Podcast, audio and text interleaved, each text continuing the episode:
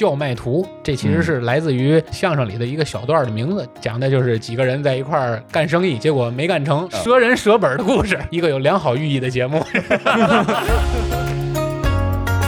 各位听友，大家好，你正在收听到的是一档新的播客节目《叫卖图》，我是来自津津乐道播客网络的朱峰。那我在这档节目里呢叫假行家，我是凯爷茶馆的主播李想，在这档节目里啊，我扮演一个特别本色的演员啊，我叫满不懂。哎，我是生活漫游指南的半只土豆。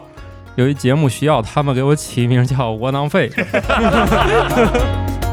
叫卖图，这是一个相声里的小段儿，相声演员来模仿叫卖，包括我们仨这个名字啊，满不懂假行家窝囊废，其实也是引用的是曲艺相声里的这个名段里的人物。我们可能更多的会在节目里去聊一些具有天津特色的事情。一提天津就是什么啊，煎饼果子，啊对对啊，听相声、茶馆、狗不理，对吧？哎，啊，哏儿都啊，都是这些刻板印象。但是呢，我总觉得呢，这个刻板印象其实已经过去很多年了。是的，新天津有了新的发展，也有了很多新的商业、新的商家。那其实我们应该把这些新人、新事介绍出去。